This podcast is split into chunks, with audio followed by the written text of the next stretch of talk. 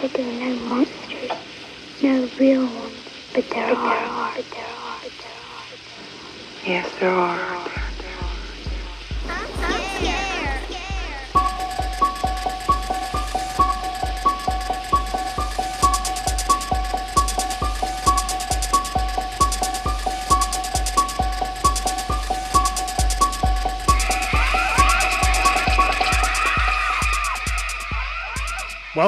Collective Nightmares podcast. We are sociologists who talk horror.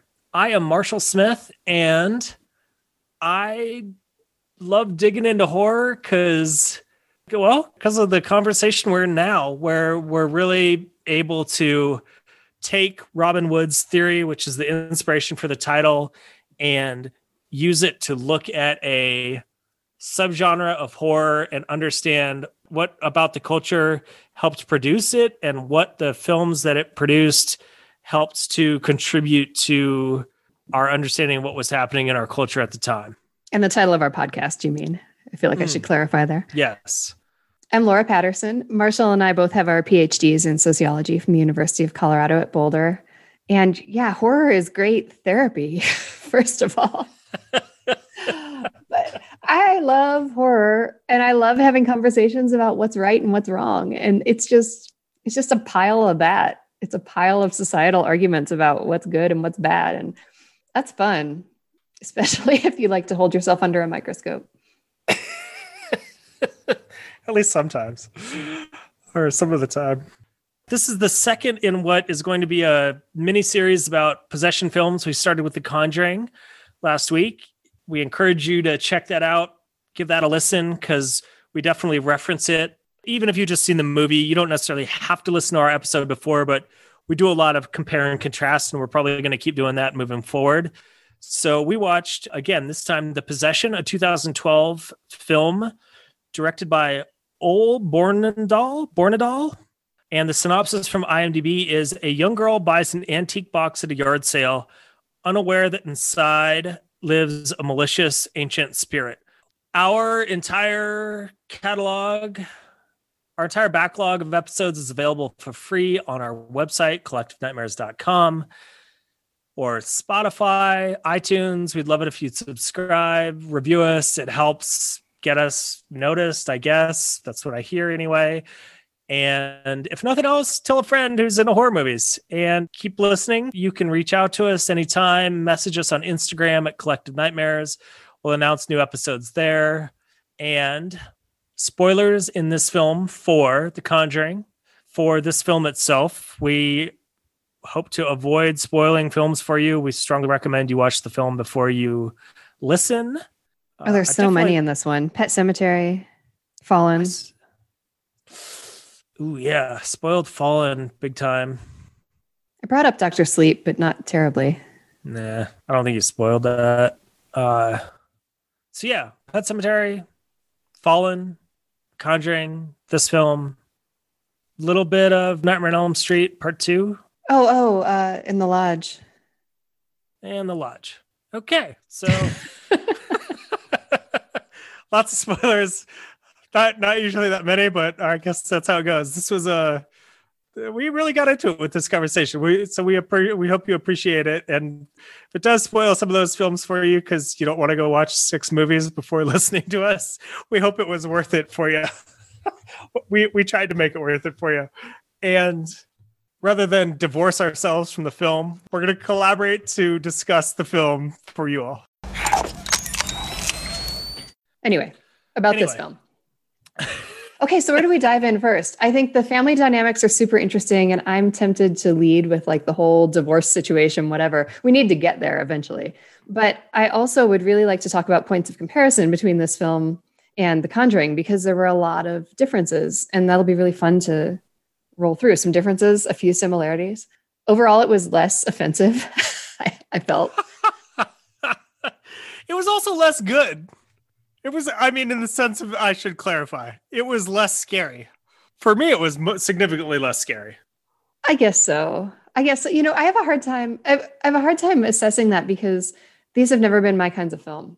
For me, human villains are the scariest, and when anything turns supernatural, I've I've historically just been turned off by the film. And so it's harder for me to get scared by a supernatural film. But you're right. I would say this was less scary. I mean, I get that. I think for me, that is part of the part of why I find The Conjuring so impressive. Is I surprising to even myself. I was like, oh, I, damn, this is this is kind of scary. And we talked about that. You listen to our last episode. if you if you haven't uh, uh, if you haven't. So I guess what are we doing? We're doing general reactions. I appreciated it. I thought it was interesting. It was well done. It wasn't The Conjuring. I didn't find myself really scared, and uh, I appreciate a good box as the portal to hell kind of story. Maybe at some point we should watch Hellraiser. The uh I wonder if that is the original. Anyway, and yeah, you talk family stuff is probably my thing. I guess it probably wasn't. I'm curious to talk about the offensive part because I think it was basically just as conservative. So I don't know exactly what you mean by less offensive because I'm taking your offensive to mean how conservative The Conjuring was. Well, okay. Can I throw out some points of comparison? Because I Great, think that would be a good place to start to address what you're yeah. talking about. We had Judaism instead of Christianity. So that in itself was a huge deviation from the genre norm. And it made me laugh a little bit when they showed the exorcism book and it said like Jewish exorcisms. Is that what it said?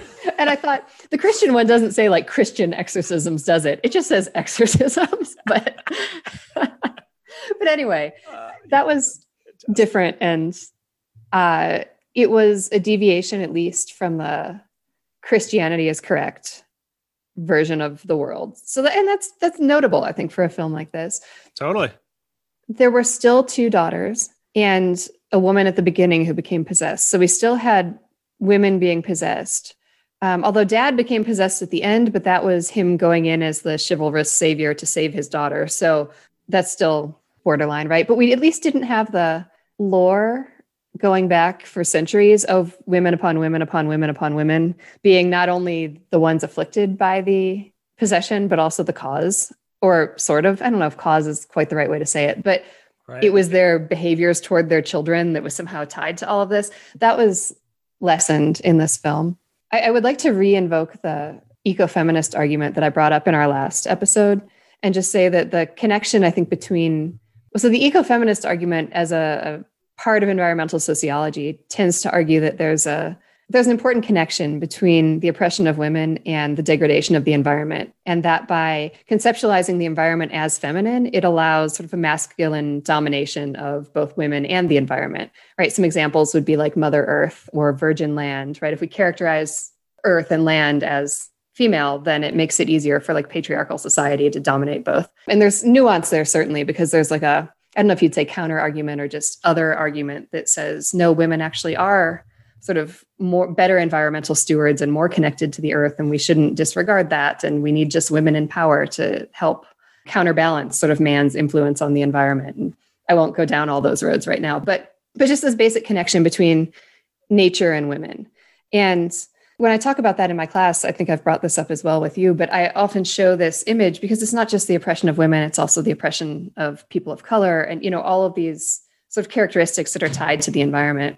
And I show this picture from a, it was one of those, you know, go get drunk and do a painting places. Um, and for Earth Day, they had a, big sign out front and it was like, come paint this painting on Earth Day. And it's a dark skinned woman in front of the earth. And I like that as an example in my class because I don't necessarily think that the people, like the whoever runs this painting place is thinking, hey, I want to oppress people. It's just this is part of the cultural landscape that we're floating in, right? That we as a society have these connections between femininity and the environment and between darker skin and, and nativism or whatever in the environment. And that all of these things pop up in ways that aren't intended to be oppressive, yet there they sit as a reflection of our society. And so that's why you know we're not talking about the environment exactly with a possession but we are still talking about something in the same vein it's this connection with the other world, which feels to me like a connection with nature, some sort of ethereal. I don't know exactly what how you want to characterize that, but I think there's a connection there between those two. And so I do think it's important that women tend to be possessed more often. I'm saying based on our fairly small sample because I haven't thought about this a lot historically. When you pulled up the poster there for whatever film that was that you pulled up to show me, that was a little boy. But then I think we would argue, at least based on, again, our last conversation and this one, that it's not just women, but it's women and children who are seen as weaker and who are seen as better conduits for possessions. And so there's still that. And we still had two daughters. Um, it was very interesting that the daughters were identical ish.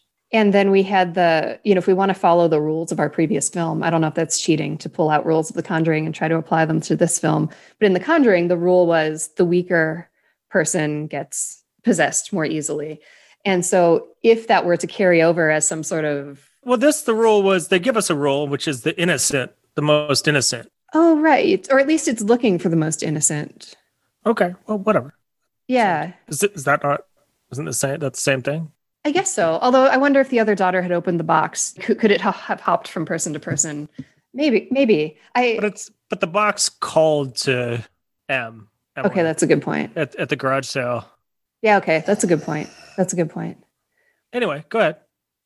So the the fact that we have women generally being possessed is interesting and, and says something probably about this mirror on how we as a society see women and children as whatever in the terms of conjuring weaker in the terms of this film i don't know more innocent maybe. I think there's overlap there. I think naivete i don't think it's a reach to say that there are overlaps there's overlap between naivete powerlessness innocence weakness all those sorts of things.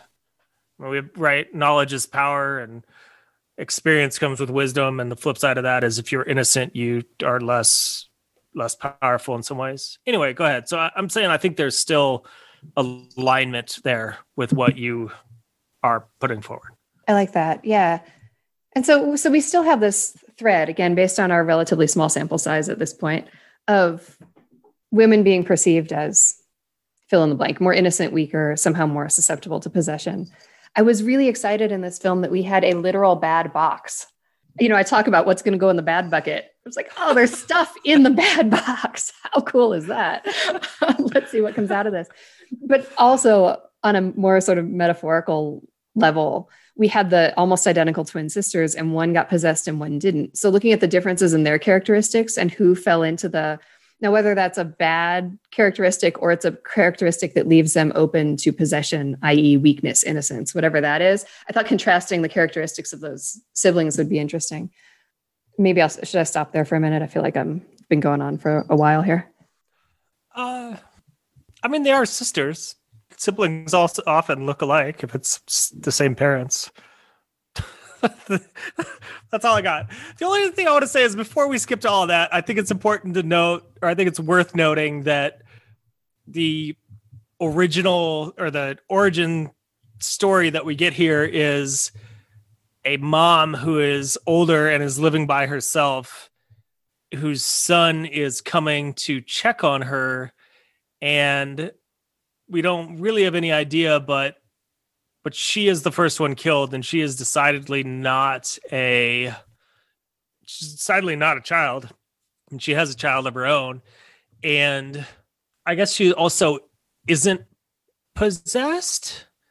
So because she doesn't open the box, right? So she was like keeping it. But I guess for if nothing else, that it's another family that does not fit a nuclear ideal that is disrupted by the box. That's really what I took away from that. Oh, I like that. Yeah, that's great. Because because there's no second sibling and there's no father figure, at least that we saw. So that's all I got. That's I just want to acknowledge that that bit happens at the beginning. I like that a lot. There was something overall in this film that felt more updated and a little bit less I felt like good wasn't so obviously white Christian. I was going to say like nuclear family kind of values, except that this was super pro nuclear family. So yeah, I, that it was. But it just a little, when I said less offensive, I guess I'm just trying to explain what I meant there. It, it seemed a little bit more nuanced. I mean, the Judaism by itself is a huge piece. That's that's a big deviation, and it it was odd in how it dealt with divorce and dealt with the breakup of the nuclear family because at the core its message was yeah incredibly pro nuclear family stay together for the kids we have to dig into that a whole lot more But it also really humanized both of the parents and their decisions, and nobody seemed like a monster. Mm-hmm. And that was interesting. I feel like you had empathy throughout the whole film for both of them. And I don't know if they were supposed to be like sheep lost from the flock who we care about and finally at the end find their way back to goodness or something. But they weren't demonized, even though they were representing something that I guess was shut down by the film. No, I don't think they were demonized at all. And mom, Kyra, what's her name? uh, Stephanie, mom, she turned the spare bedroom when she boxed up all his stuff into something for her business, or she turned it into an office or something. She took down his office. I'm not sure what she made it. Dang it. Really? I could have swore that it was just a brief, but it was something about she had moved in there because her she was going back to her career or some some something. Dang, you don't remember that? I'm looking up subtitles now. Uh, let's see. Uh, office. Uh, yeah, the jewelry design. I needed the extra space for the business. We're officially up and running. The jewelry design. I told you I was getting back into it, and I was going to say they're they're still very traditional parents, but if she's a if she as a mother is starting her or returning to her own business, that breaks that mold a little bit. Of she's not relegated like uh, the mother in The Conjuring to exclusively a caretaker, stay-at-home mom. Not that there's anything wrong with that, but but it is a little, it is a step outside. And as far as dad goes, Harry, what's his name? It's a problem with Clyde. it's a problem with with super popular actors. like I don't know what your character name is, uh, but Clyde is also. Uh, I mean, they do fit. They they fit gender roles predominantly, but not to the point of it being kind of caricature that The Conjuring was, because he has some sensitivity, right? And he has some. I mean, he screws up in the dad ways. He's too focused on his career and yada yada. But, but he does have some. He cuddles and and does the shadows on the ceiling and has some like so yeah there was a little bit more more uh depth or or at least a little bit of more complexity than just he works she stays at home he is the the guy and she is the woman and never will there be overlap kind of thing. And also the spirits got in on on clyde. It was clyde right? Right. On clyde's watch this time which is very different from the conjuring because in the conjuring it was like oh dad goes away on a business trip and that's when you know the weakness in the house loses to the spirits. And so that that was different too. And, uh, and that's what i was going to say would be i don't well we can think about whether or not it was it was deliberate by the film but the other thing that as you were explaining the ecofeminism that i was noticing is it is interesting with that lens to note that the house that dad buys is at the border of civilization and nature. And the intrusion of nature is a indicator of evil both real in the sense of all the moths and and scare without it actually being the evil which were the raccoons. But they are the house being at the edge of at the edge of the development he makes a point to note that it's open space behind us or whatever and you know we're close enough here that there can be wild animals and whatnot. And and then to have the the animals be part of what show that this isn't really a safer space. So i don't know exactly where that lines up with what you're saying about femininity masculinity because he's being the masculine person. It would be more aligned with what you're saying if she had moved to the edge right so it was the it was the woman who was closer than to the nature, and that was what, or that would be the more sexist argument. Is that I? I mean, you hear what I'm saying? I, I do, I, and I think that's really cool. And it also ties into when they pan back up on the house at the, like you said, the edge of the development with the clouds and the darkness rolling in. But I think it still works in terms of possibly being sexist in a covert kind of way because it's the daughter who's being possessed it's not the dad. Mm. and so it's like evil coming in looks like nature like nature encroaching and evil encroaching are similar. And then what we're arguing is that this whole sort of cultural depiction of women as closer to nature also puts women as closer to this boundary with evil or with sort of the other worlds. I, I think that still ties in actually and I, i'd like that. I didn't catch that at all. And there were it could have been for a lot of reasons but i'm sure it was deliberate just it being a liminal space is always or at a border is always good setting symbolically it also was partly probably practical because it was a new development. They don't have neighbors. So when child goes running down the middle of wherever, I guess there's not people who are looking out their doors or whatnot.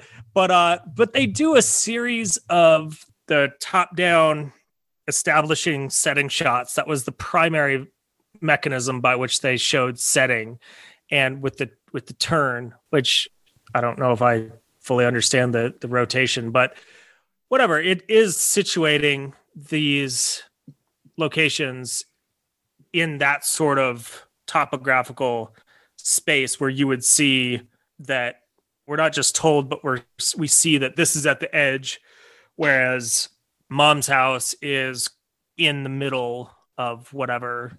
So yeah, that's a little, but those kind of things I appreciate. That, I'm throwing Oh, an emotional piece in on top of that too, because I think there was also a very strong sense that dad was leaving the home and going into this empty space. And that was seen not only with the house being brand new and being kind of devoid of any character and devoid of any hominess, but also there's nothing on the walls. Everything is brand new, blank white. There was a very much a sense that dad was, you know, I felt bad for dad. For, through the whole, at least first half of the film, I felt really badly for him because he's trying to make this feel comfortable, make this feel like a home, deal himself with this own transition, and then try to help his daughters through this transition. And yeah, he's got the tough job because he's in a place that doesn't feel like home. It's not their room as they've known their room. And he's got to try to make it something and make it feel okay and hasn't clearly gotten there himself, even. And so that was difficult. And then when the possession happens at his house, I really felt badly for him. And I thought, okay, the, this isn't at that point in the film, I was hoping that the message was not going to be just anti divorce, which I think it was in a lot of ways. But at that point in the film, I thought, you know, poor dad, it's like he's he's got the harder job here. He's trying to do it well. And now the possession is coming in and making his role even more difficult. And that's tough. You know, and when the when the the ghost, whatever, when the possession makes the daughter slap herself, and it looks like he did it. Mm. You know, we were supposed to feel sorry for him in that moment, but it was just like this is just so working against him. Like he's gosh, he's got it hard. Yeah. Yes, he did. And that's also interesting in point of contrast to the, the Conjuring, where when it's a brand new house, there's not five generations going back to, or however many generations going back to Salem witch trials on this land that has imbued the evil it's I mean the box goes back however far they said, but it's not attached to a, a place. It's attached to a thing, which is kind of, is is interesting. And I mean the other point of contrast is which again I think is is really great about the conjuring is the multiple sources of evil and this is it's the box. That's it. Deal with the box. I mean there was a little bit of wiggle room with if the box is in the car over here, over there. It doesn't have to be right there to to have hold over over Emily, especially I guess as as the possession held on over time or got stronger whatever it, you want to call it over time. But that and I guess we learned that if you ever find any sort of antique thing with a mirror on the other side of your of the opening, probably not a good idea to fool around with it.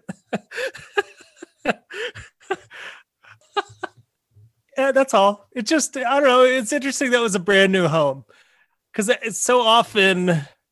Trying to think what other. I guess that's something else we can look for. We should probably be writing these down, but whether or not the the possession is tied to place or thing or something else. I don't know. Maybe if there's something else. I guess the Babadook was really the story. I mean, it was the book, but it was really the story, right? not as much the book itself because it was like saying the name or like Candyman, right? That's attached to the place, but it's it's the name and it's the power of the mythology in the in the retelling of the story itself. And I don't know what all that means, but I do think it's as you've emphasized, which I think is a great approach, Laura, is point of contrast. Couldn't have been more different. Brand new house, old as fuck house. That's all. Well, and it's interesting too because even though the haunting in this film wasn't tied to the house, it correlated with the house, right? It was in the brand new house, which represented the breakup of the nuclear family, that the evil got in. And it was back in the real home that was not on the verge, you know, on the edge of civilization and wasn't totally stark and empty that the evil was kept out. And so it's strange. It's like well, no, by some rule she, that supposedly had nothing, you know, one had nothing to do with the other, but the the messaging in the film, you can't separate those. So we've got to dig into that for sure. But the evil did move into mom's house. Did the whole fight in the kitchen and new boyfriend was packing up the car and teeth oh. fell out. Okay, you're right, but only so, when new so boyfriend was there. Did. So it, it was the breakup of the nuclear family, whatever location that was in. Yeah, right. Right. I mean, it was absolutely break up the nuclear family. And it was you need to reconcile with your partner to overcome ideally with or I don't know, but yes, because because yeah, the the evil did move with the box from home to home, and it did it disrupted all of the relationships with adults with Emily. Dad first, then teachers and principal, and then stepdad or stepdad, I don't know, whatever, mom's boyfriend or whatever the word is for that. And but mom also, she shoves all this glass at mom and and attacks her.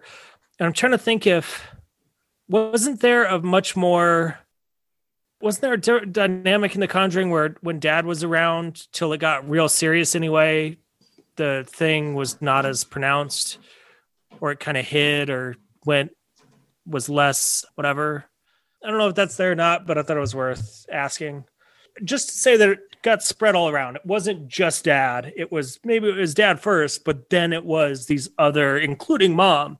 So, which I You're guess right, it had but- to be because it had to be both mom and dad realizing because one of my crucial complaints there's such a frequent dynamic in so many horror movies. I think haunting and possession movies, but specifically, but probably all where one parent sees the evil and the other parent doesn't. And when they are in disagreement about whether or not there's something evil happening is when that creates more of an opportunity for the evil to grow. And that that happened for a minute in this but not very long. And so once both mom and dad realized that something evil was happening that it they could then bond in the in group against the out group of the evil, and that's what brought them together. So they really needed to both realize that there was an evil, so that they weren't like they didn't continue that dynamic of oh it's fine she's just upset because of the divorce whatever i mean they had that for a moment but it, it was definitely not as significant as a lot of horror movies so how about this it was the supernatural depiction of how divorce can ruin a child's life and a child's relationships. And it was recognizing that, right? It was coming to the realization that this divorce really was tearing everybody's family or everybody's life and emotional state apart that resolved the evil. That almost hangs together in the context of the film. Yeah. Because you and- have the teachers arguing, right, that I mean, and they bring up the divorce. Obviously, I don't think it's a possession. And the parents are like, oh, no, no, you know, it's been okay. This isn't what caused it. And even though technically in the, there's something missing here because in the logic of the film, technically mm. the hmm. parents are correct. It's a possession. It was not the divorce that caused it. Yet the possession, because it parallels the divorce so much and it, it also parallels breakdowns in relationships that would align exactly with what the divorce would have done. And then it's resolved when the parents get back together in their household. It almost it feels like i'll say it that way if you i don't know that the logic completely hangs together but it feels like the argument they're making is you as the parents need to realize that this divorce is destroying your family and you need to get back together. You think I'm reading too yeah. much into that on a personal level? no, I don't at all. I think that's painfully clear. And it's, I think the only wrinkle, like you said, when after the parents talk to the teacher and principal, they have the discussion where they say, well, it's already been a year. Why is this just happening now if it's really just about the divorce?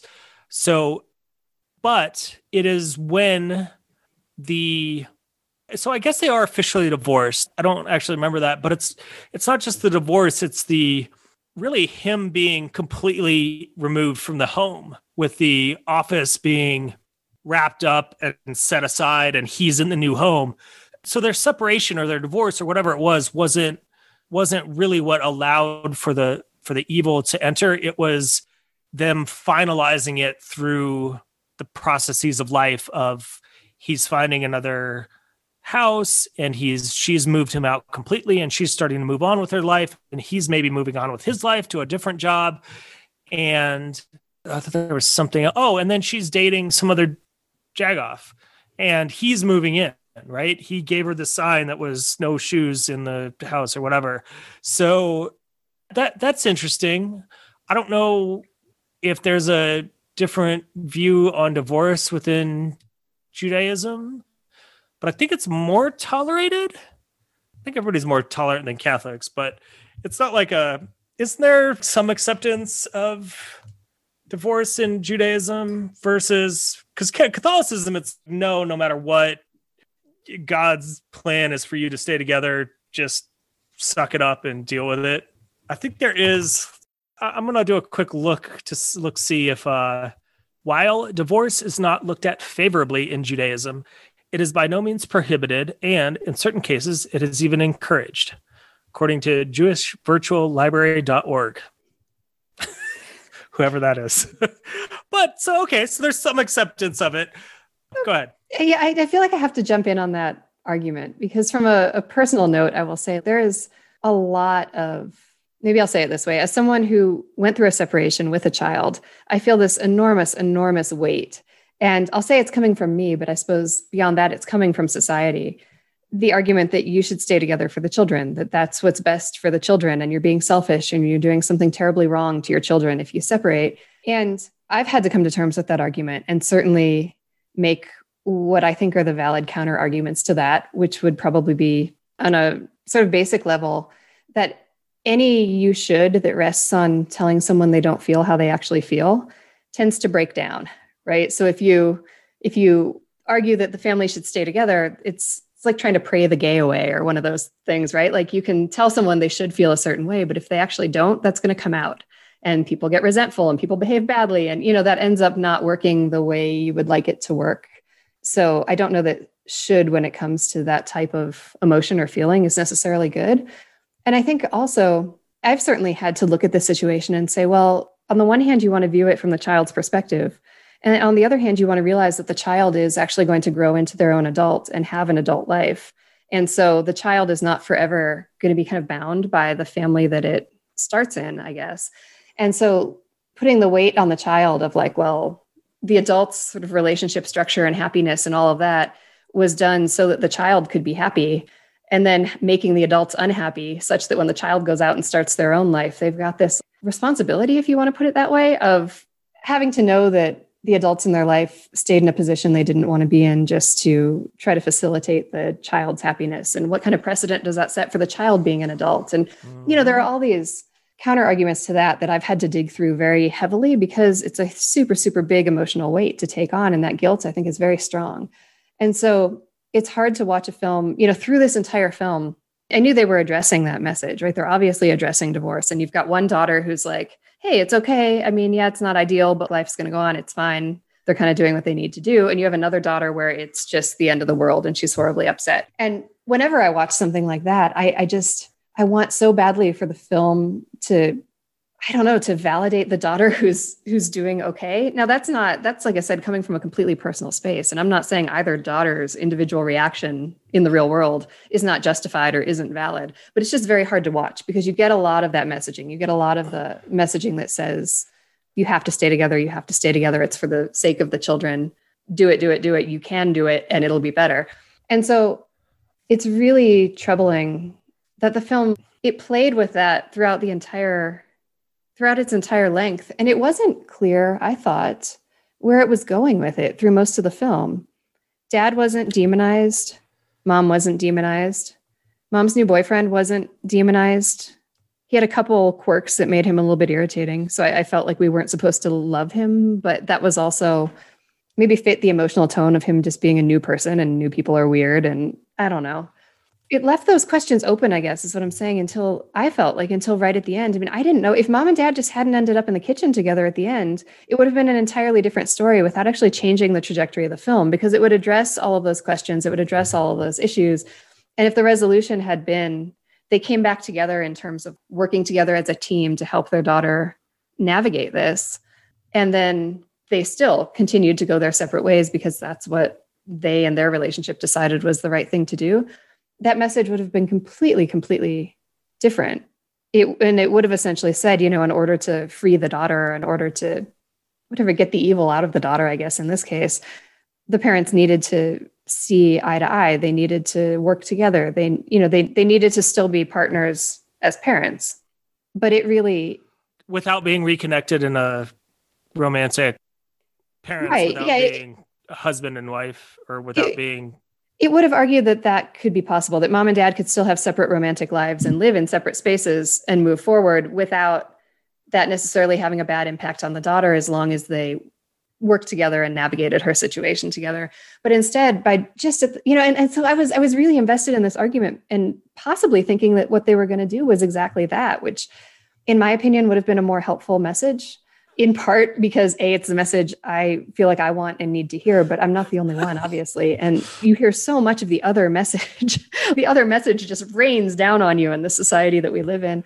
So it would have been really nice to hear a counter message. And when dad showed up at the fridge i was still hoping for a minute that he was just over there helping with something and what's his name boyfriend dude was going to come wandering in and it would be like oh look we're all like okay with each other. And you know the parents can build a life in a way that feels good for them and that can still be okay and the evil can still be out but nope then dad dad's on the phone you know no. rejecting the job and and it's just getting the family back together is what drove away the evil and oh i i'm emotionally invested in that argument and it was it was hard to see it bite the dust again. It would have been a much more transgressive film if that was the outcome where they worked together but they didn't re reestablish the romantic connection. Like you said they they were more closely aligned on collaborating as parents that would have been a very different uh, much more transgressive and an interesting film. And uh, it would have been as different as having a a Jewish based exorcism because there's so I don't know if there's any other examples of that of hey we're going to be platonic co-parents as a happy ending in movies uh, or at least in horror movies.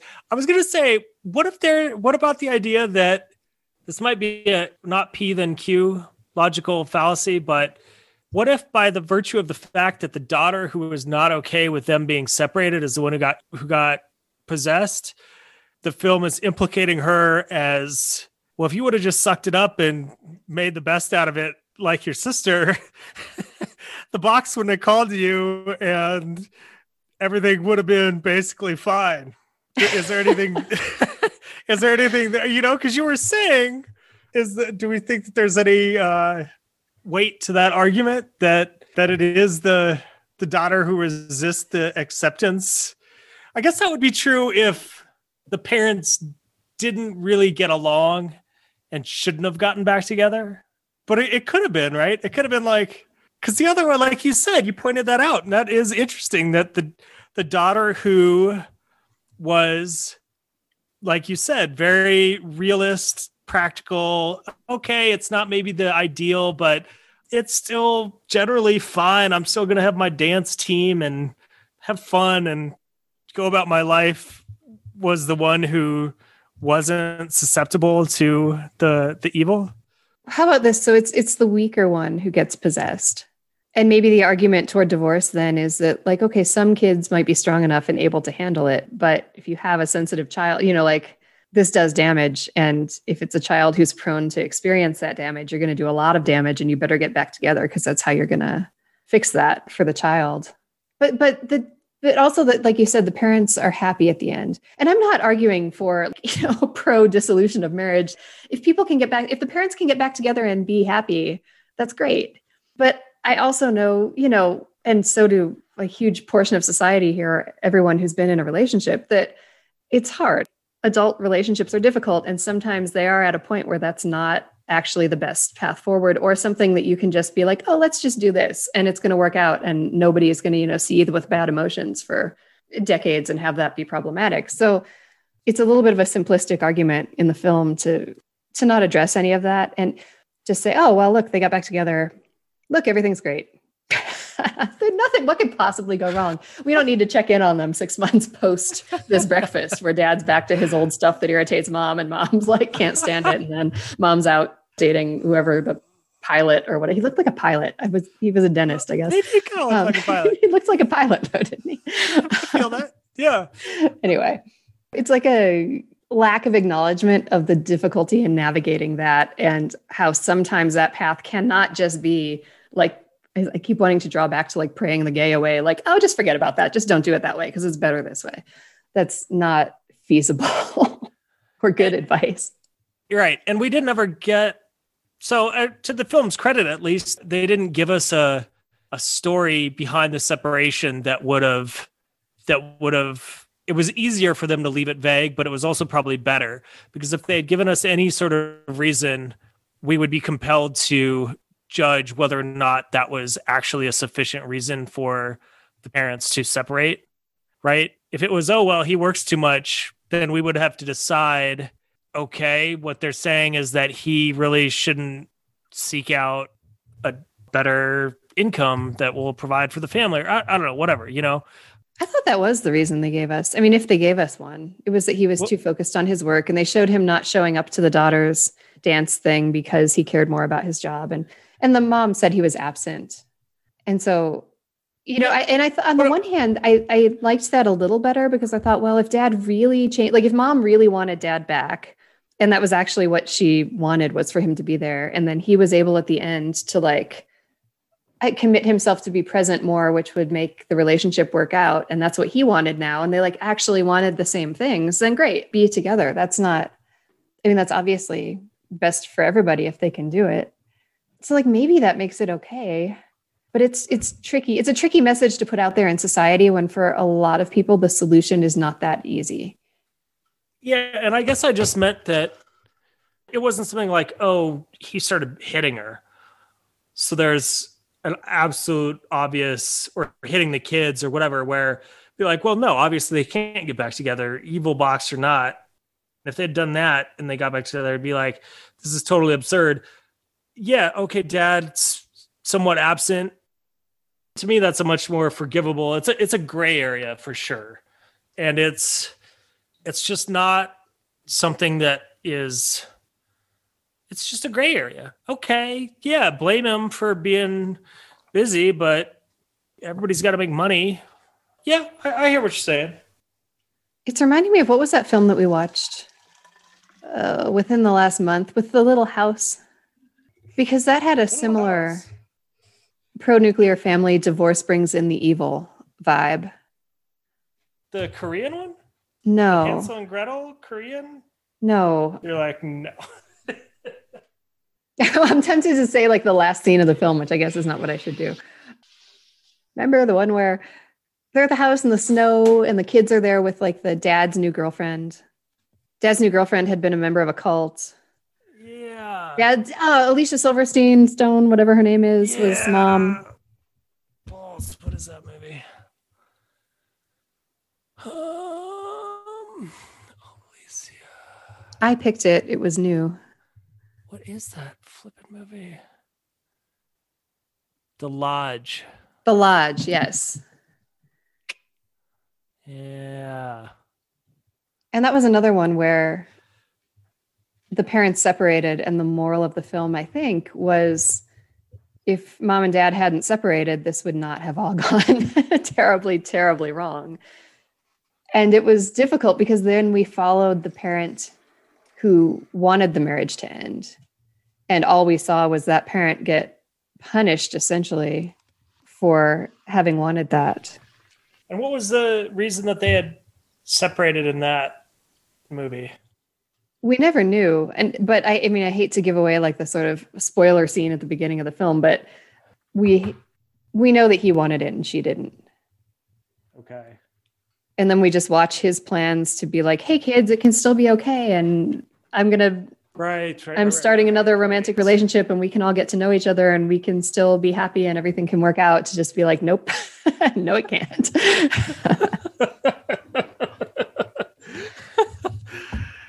yeah. Okay. I mean, it's interesting on the one hand because you look at how many people end up separated and separated with children, and that's such a common phenomenon that it's not. I'm wondering now, are there any films that accept that in the horror genre that we can think of? Or, and I mean, maybe these are just two recent films that seem to demonize it, but it's such a common experience for a lot of people. So it's it's a bit odd in a way if it's ubiquitously shut down as evil. I don't know if it is ubiquitously shut down as evil. It just happens to have come up, like I said, twice in the last month.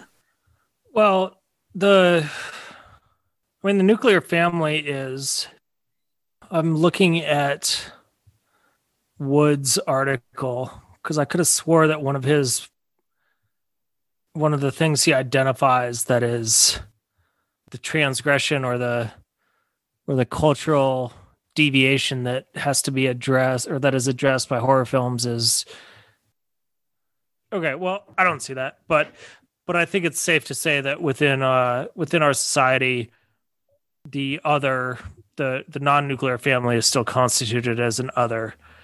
And and these horror films are following or representing that template very clearly where the dissolution or the drift towards that othering or if not drift towards the othering but the breakdown of the normalcy of the nuclear family is what produces the horror and what needs to be then reconciled.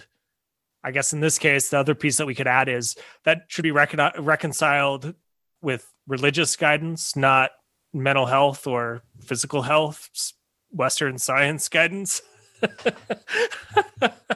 Uh and so it's the other conservative part of this is it was totally a which like the conjuring right? This was a a pro religion um futility of of western science. I mean i guess they never got to the therapist because of the however that worked out with the boyfriend.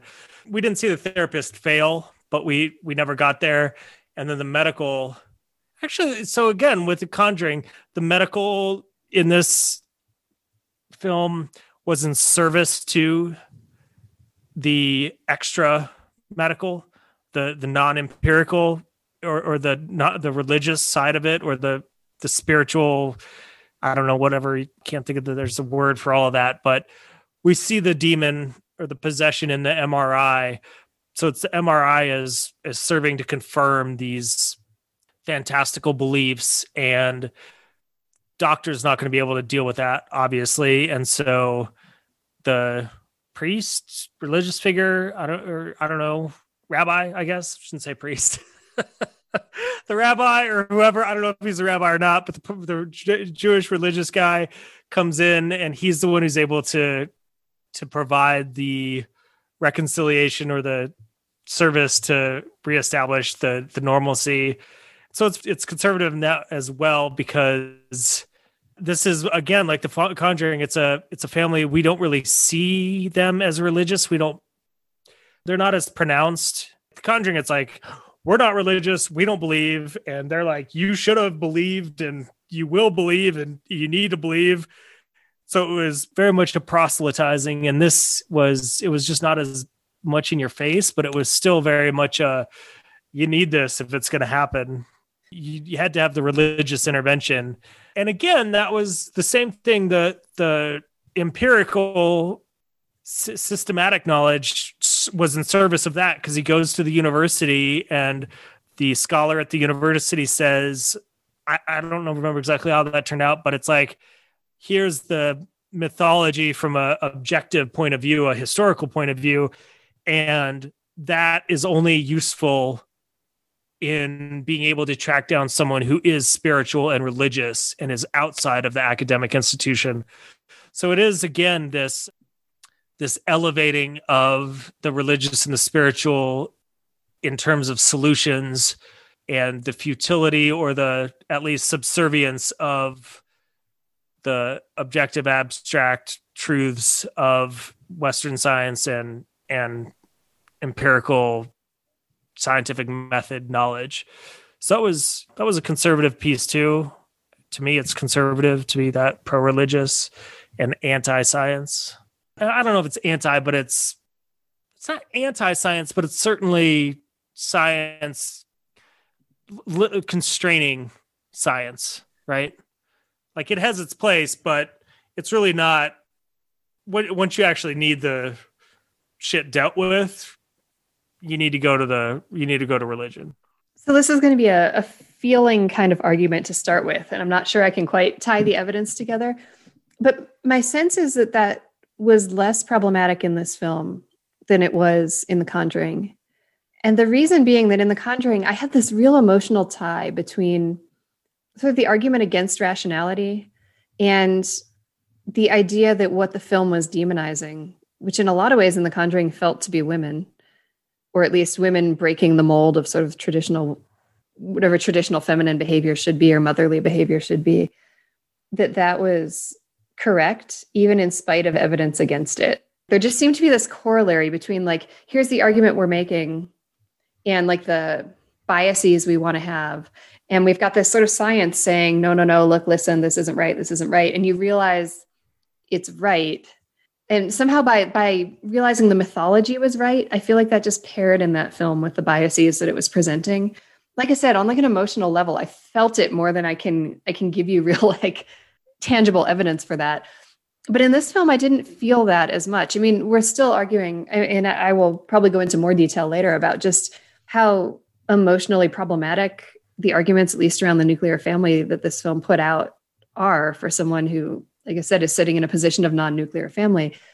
But even so, I didn't feel like their embrace of religion and rejection of rationality in this film was in service of that argument the way I felt it in The Conjuring. And I don't know why. It wasn't in service of the argument of, it wasn't in service of the misogyny in the same way. Is that what you're saying? What, what is the argument? You lost me. If this film was essentially arguing that the breakdown of the nuclear family is terrible and we need to fight that, I didn't feel like the invocation of religion necessarily aligned or like was such a strong corollary of like oh religion over rationality and also whatever nuclear family over non. I didn't feel like those were as closely paired in this film as i felt in the conjuring between like religion over rationality and then like you know a woman's place is in the home. I don't know why. I just i felt it more in that film. Like they felt like the same argument somehow more than they do in this one it was a lot more overt in The Conjuring, but I don't think it was any less there. I mean, the rabbi saves the day. The doctors don't. The university, the scholar doesn't. I mean, to some extent, that's going to have to happen if you've got a possession movie, right? Or does it? But they didn't have to go to a hospital. Oh, I see they what you're saying. Have to go to a university. So, like the ineffectiveness he got, of he could have just taken the box to the rabbi they don't for me by leveraging the the expertise of the university and then having that be secondary or only useful in being a a stepping stone on the way to the actual solution of the religion it's constraining the power of science. I like that. Now i see what you're saying more. I like that. I, you're right. In the conjuring it was very much more overt. It was i mean there were people there who were we or we had our Warrens who were there to say science is fine, but and we see that with this case where it might be haunting, but it's really not because we can explain it with very simple physics of water expansion or whatever it was. But this is for the real, and that was used effectively in the Conjuring. But this, that's what I'm saying is it wasn't it wasn't as intense, but it was still there And I think we ought to at least acknowledge in this film as well, it was all men who were the expertise, the experts, or the whoever to help figure this out. And it was dad who was the hero. Mom was basically useless in the ceremony in the end. Yeah, it was still all it was still all men who were the saviors, whether or not their MRI or their academic knowledge was helpful. It was helpful. It was always just it, it's always just secondary. And yeah, I think you're right. There wasn't some sort of uh, well, I don't know if it was different in The Conjuring or just more so much more distilled.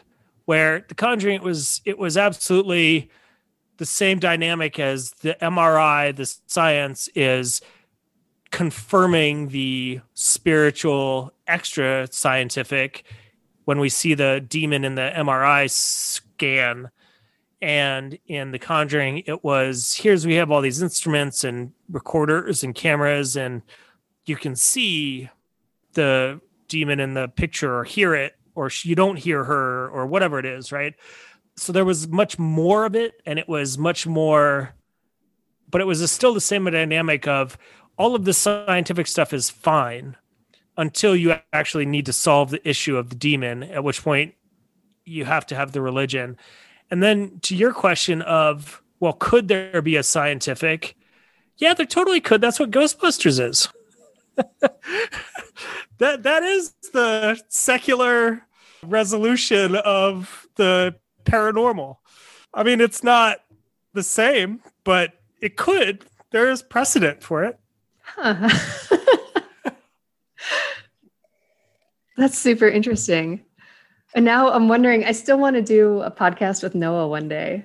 I'm wondering if we could do Ghostbusters, but but I no, I want to do something that's directed at children because I think that will be a really interesting conversation. That's a side note. I, I guess you're right. So would we would anything that is an exorcism that involves religion would we have to ding it or would we ding it less i I, if I hear you right, the argument that I think you're making is that it's worse when it tries science first and then settles on religion as the right answer in contrast to the failings of science. So maybe if they, like you said, if they hadn't tried anything scientific at all and just went straight to religion, would that be better? Does it matter? I guess. Well, me being anti-religion, it's it's better because it's. in this it's it's this is for me again specifically delineating. Here's where science is useful, but that usefulness is is constrained to this part of whatever that is. And if they didn't, if they just sat within the realm of religion, you're at least not discarding or minimizing or limiting the contribution of science. You're avoiding it, which, but that's fine. To me, that's fine. It's, uh, I would rather you just stick to, if you're going to be a pro religion film, I would rather you just stick to the bounds of religion and not take on the science versus religion piece. If you are going to, just point of fact, I don't think I've ever fully realized that about Ghostbusters in that same way been watching Ghostbusters regularly for since I saw it in the theaters, whatever that was, 84, something like that. And I don't know exactly it would be a very different movie, which uh, now I'm thinking like could be super cool. Just like you said, well, why don't we have the platonic co-parents be happily ever after at the end of the film rather than the rekindling of a romantic partnership? Let's have uh all your let's put your gizmos and measurements and photos. I just feel like there are ways that that could be. Uh, here's what I'm thinking. I'm thinking they could at least be melded. There could be given equal. I don't know about no religion, but I'm thinking of like a silver bullet with werewolves. The bullet is crucial, which is very to me science. and the silver is crucial, which is very to me the mystical that's the word I was looking for, mystical. So there, there's a nice little happy working together. Religion and science are equal billing to dispatch the evil. So I don't know how what that would look like with an exorcism, but I don't know. Maybe you strobe light the possessed person to disrupt their brain patterns and that creates some opportunity with the ritual again okay that's off the top of my head i'm throwing it out there but there's a way there are just ways i think that wouldn't religion is the absolute this is what solves the issue is it the idea of a soul? Is that what brings religion in? Because as you're throwing out those ideas i'm thinking like okay there there are parallels here certainly to like yeah vampires or werewolves or whatever. Okay but vampires have a religious component too. But creature movies maybe like there are supernatural seeming villains in horror films where religion is not employed to put them down. But a possession is different because the monster comes in and takes over the human soul right it's the body, but it's not the soul. Like the soul is the piece that's in struggle. And so is that why religion gets invoked in these? No, but Nightmare on Elm Street 2, baby. Nightmare on Elm Street 2 has no religion. Freddy's Freddy's just gay. Does he possess anybody? Well, in, that's the that's why Nightmare on Elm Street 2 is so is so deviant is he I don't know about possessing, but he is taking over the lead guy. He's using his body. It's essentially a possession. Oh, you're right. You're right. And I somehow forgot about that. You're totally right. Because yet again, Wes Craven is the best horror director, horror contributor of the last 50 years.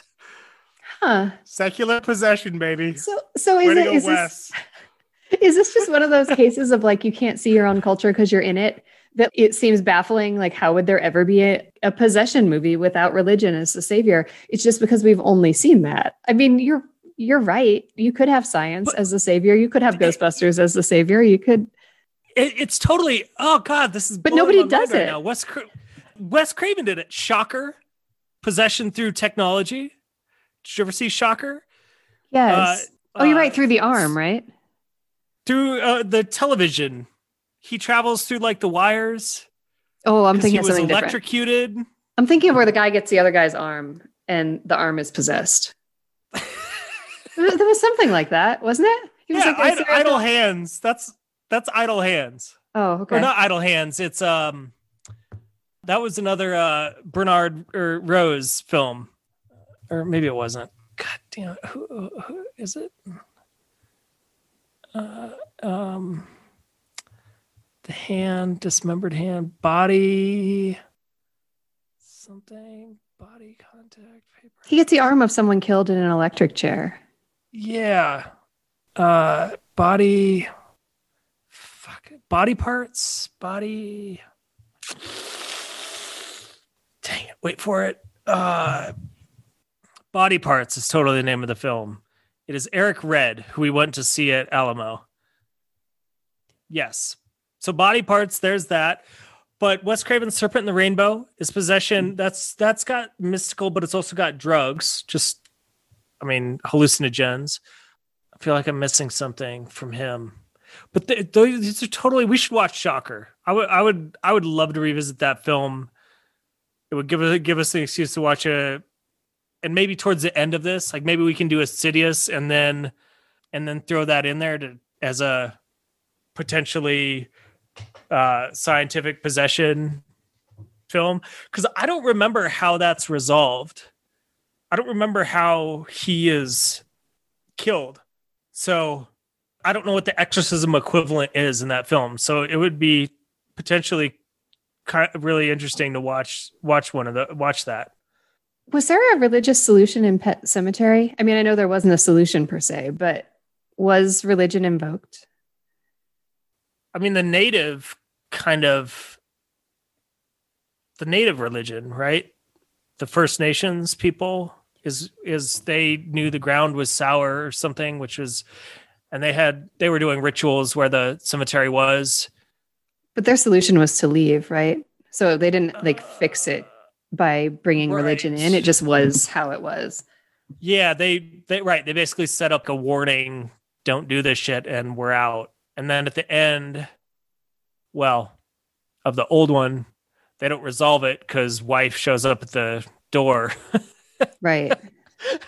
so there is no resolution in that. That re- the resolution in that is a very different the nuclear family is best, even if half of them are dead or whatever. uh, so that's a, a very different, but I think equally very pro family. Is it? I mean, having a dystopian ending, I don't know if you can draw those same parallels. I'm not sure about that uh, one. I, I don't. I, I yeah, we'd have to. Well, well, we'll have to discuss that at some point. okay, um, so so let me throw something out anyway. there then. A lot of people are religious, and you've pulled up some really good examples. I think I was a little bit blind to them just at the start of this conversation. So this has been fun. Oh, me too. I, I love this. I'd never have considered those as that, but I think that's I think it's fantastic. I think it's I'm totally like jazzed about it. it gives me a whole new lens on how awesome Wes Craven is and how awesome Ghostbusters is, and anything that can reconfirm, uh, re-solidify or further solidify my belief in those things is, uh, you know, I'm down with. But so anyway, I just wanted to say that I am not saying I was privy or wise to this before you were. I was, I think, just as blind as you, and I think it was, I think that is a beautiful sociological moment that's worth pointing out is which is what you did laura which is to ask the most fundamental basic question of can this be another way? Even though it is or off maybe we should say not even though but especially if it is fundamental so taken for granted in a culture that doesn't hardly ever it, it's not even acknowledged much much less questioned. That's uh so kudos to you as a as a sociologist for for asking the question. Okay so here's what i want to say and, and kudos to you for naming the podcast. So horror films are our collective nightmares. A lot of people are religious. So you would expect a genre to look exactly like this right? As again as looking at these films as a mirror of our society we should have exactly this. We should have films that hold religion in esteem over science and where, you know, in American culture where Christianity prevails would be the predominant argument because that's the I mean, like I said, you hold up a mirror, you see what bounces back at you. That's the predominant argument out there. This is a bit of a deviation because someone decided to go into a different religion with it. That makes sense. Its existence makes sense. So whether critique it or not, in terms of like what message it's putting out there, or sort of whose worldview it's it's holding in esteem, it just should be there. it makes sense that it's there. I guess is all I'm saying. And I'm going to go one further, which is I just have the nugget of this idea, but particularly because you said that, and I'm going to say that the resurgence of these films in the late aughts and early teens perfectly coincides with Obama being elected. And so it would feed all of the Bush right wing, supposed or at least superficial family values people. It would feed on their fears of, oh my God, we've got a black guy in office or a multiracial guy in office. Bush and the Christian values people are out of office we need to be afraid that families are going to fall apart and evil is going to resurge and we need to reestablish our our belief in religion and traditional family arrangements because that's what is is being threatened by the fact that the communist feminist satanists or whoever they think we are are in power. And so and so it would produce this genre. I mean i know we're sort of inevitably with this podcast we're working um you know we're working kind of data to the theory. But in this case i think there's a very powerful argument because these are all totally 2008 to 2000 like whatever 13 14 so by the time uh i guess maybe 14 they'd either it was like okay well it's been six years. I know people still thought that but maybe that feeling had waned a little bit, or at least people were moving, pivoting to like looking ahead of, okay, now we can elect somebody who's going to bring back family values. And by that, we mean Trump, who's had five kids by three different wives and, you know, done everything not traditional family values ever. But at least he's white and sort of seems like a Christian to us or whatever. Okay, I'm, I'm losing the thread here. We can elect someone who's going to restore these family values politically, and therefore we don't need to have these movies or these movies that prey on that aren't as effective because we have a practical or a different outlet for all these fears and anxieties and those that outlet is voting for Trump. First of all, I love that. I love that too. I love it. And secondly, it's funny because when you first at the beginning of the podcast, you said, oh, you know, the late aughts and early teens. And I, I almost made a joke and I said, oh, it was Obama. And I, I didn't say it in part because I thought I couldn't see the connection at all. and so I, I don't know if you had paused longer, maybe the words would have come out of my mouth. But I love that because you just actually made an entirely plausible. I'm like a third of the way there to where I was in uh what was that film Peeping Tom with your dad, mm. where I just wanted to like give you a, a little slow clap. I like it. I like it I too. Like it. I think that's a very nice, which also helps us framework out this uh this little if we're calling this a mini series, right? It gives us a full framework of of how this all is playing out. Insidious is 2010. So you figure Obama's elected in 2008. Take a year, yeah. two years for writing and production. right. Takes two years to make the movie. Takes two years to make the movie. and uh, there you go. well, I guess first someone has to identify, like, I have this fear. just a sudden idea that I need to express this. Yeah. Totally. Totally. I'm digging it. I'm digging I'm it. Digging okay, it one, too. One other thing I want to throw out there, and I, I think this is probably a throwaway counter to what you're saying, but I just want to say it because it was an interesting experience. If there weren't so many Christian exorcism films, when they showed the Jewish exorcism book and this was about Judaism, I actually might have watched this film and thought that it was othering Judaism and that it was somehow being oppressive, I guess, by tying it so closely to evil, right? By like this religion, the evil is somehow couched in this religion, and we need to seek out, even though the solution, they're seeking out a solution in the rabbis. And so that's not, it's no different than the argument with Christianity. And when I see the argument in like The Exorcist, I don't think, oh, this is anti Christian. I think it's incredibly pro Christian. And so I don't know if it's just because I'm so not used to seeing other religions referenced in film or what it was, but my reaction would have been, I think, critical of the film for tying Judaism with evil, except that that doesn't hold water at all because I see it as pro Christian when they do it with Christians. So I don't know. I just wonder if you had that experience at all. Um, great question. Great question. I don't think so. I um no, I, I didn't, and I think that's no, I didn't really have that. I, I but I also yeah, can I say something? Yeah, yeah, it's it's probably like I don't know, voodoo or yeah, Native American rituals, or and tying back to that ecofeminist argument I was making, which I'm stretching very far, but still somewhat holds water, I think. This idea that there's some sort of like more in tuneness, nativeness, whatever, of groups that have been oppressed. And so somehow I don't feel that when Christianity is the religious tie because I don't think of Christianity as being oppressed. But it's a little bit like Pet Sematary, or like, you know, like there's something a little bit sort of under the surface racist about this connection between being, yeah, it's exactly the ecofeminist thing, right? Being closer to nature, being closer to the other world, being closer to whatever as as fitting a group that has historically been oppressed.